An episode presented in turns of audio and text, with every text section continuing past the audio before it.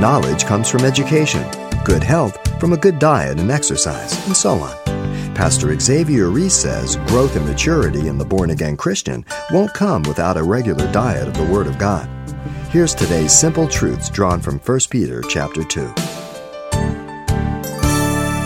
says, Therefore, laying aside all malice, all guile, hypocrisy, envy, and all evil speaking, as newborn babes desire the pure milk of the word that you may grow thereby, if indeed you have tasted that the Lord is good your desire for growth, your ability to put those negative things off, they will never take place unless you have been born again of the Spirit and the Word of God.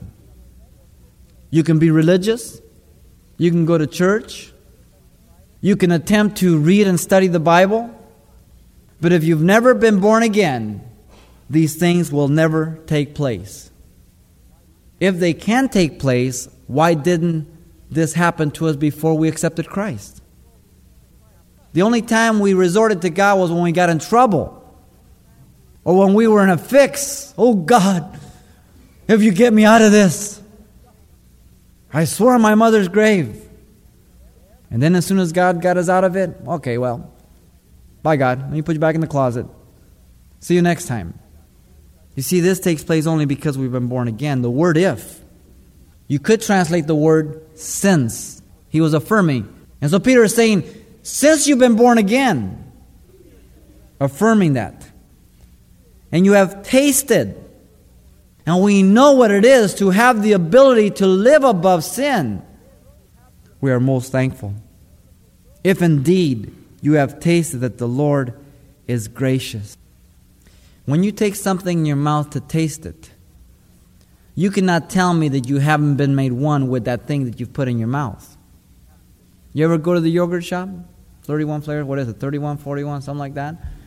And you can taste, hey, let me taste that. And you take and you take a little taste and you know, you're trying to assimilate it, and you know, it's becoming one with you, and you make a discernment whether you really feel you, you want to commit yourself to that and stick it in your mouth. And he says, in view of the fact that you've been born again and you've tasted the goodness, the graciousness of God in the context of salvation, and the ability to resist sin and live above it, he says, What are we to do? What are we to say? Is it of ourselves? No, it's a work of God. And so Paul continually prays for the believers in Philippians and Ephesians and Colossians that they might grow from the place that they have begun, the new birth, and move on to maturity. Paul says, I have not arrived. I press towards the mark. If you do not read and study the Word of God, don't expect to grow.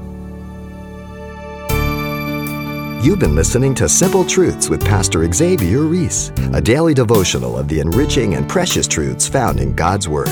We're glad you joined us and want to mention that today's message, as always, is available on CD for anyone who gets in touch.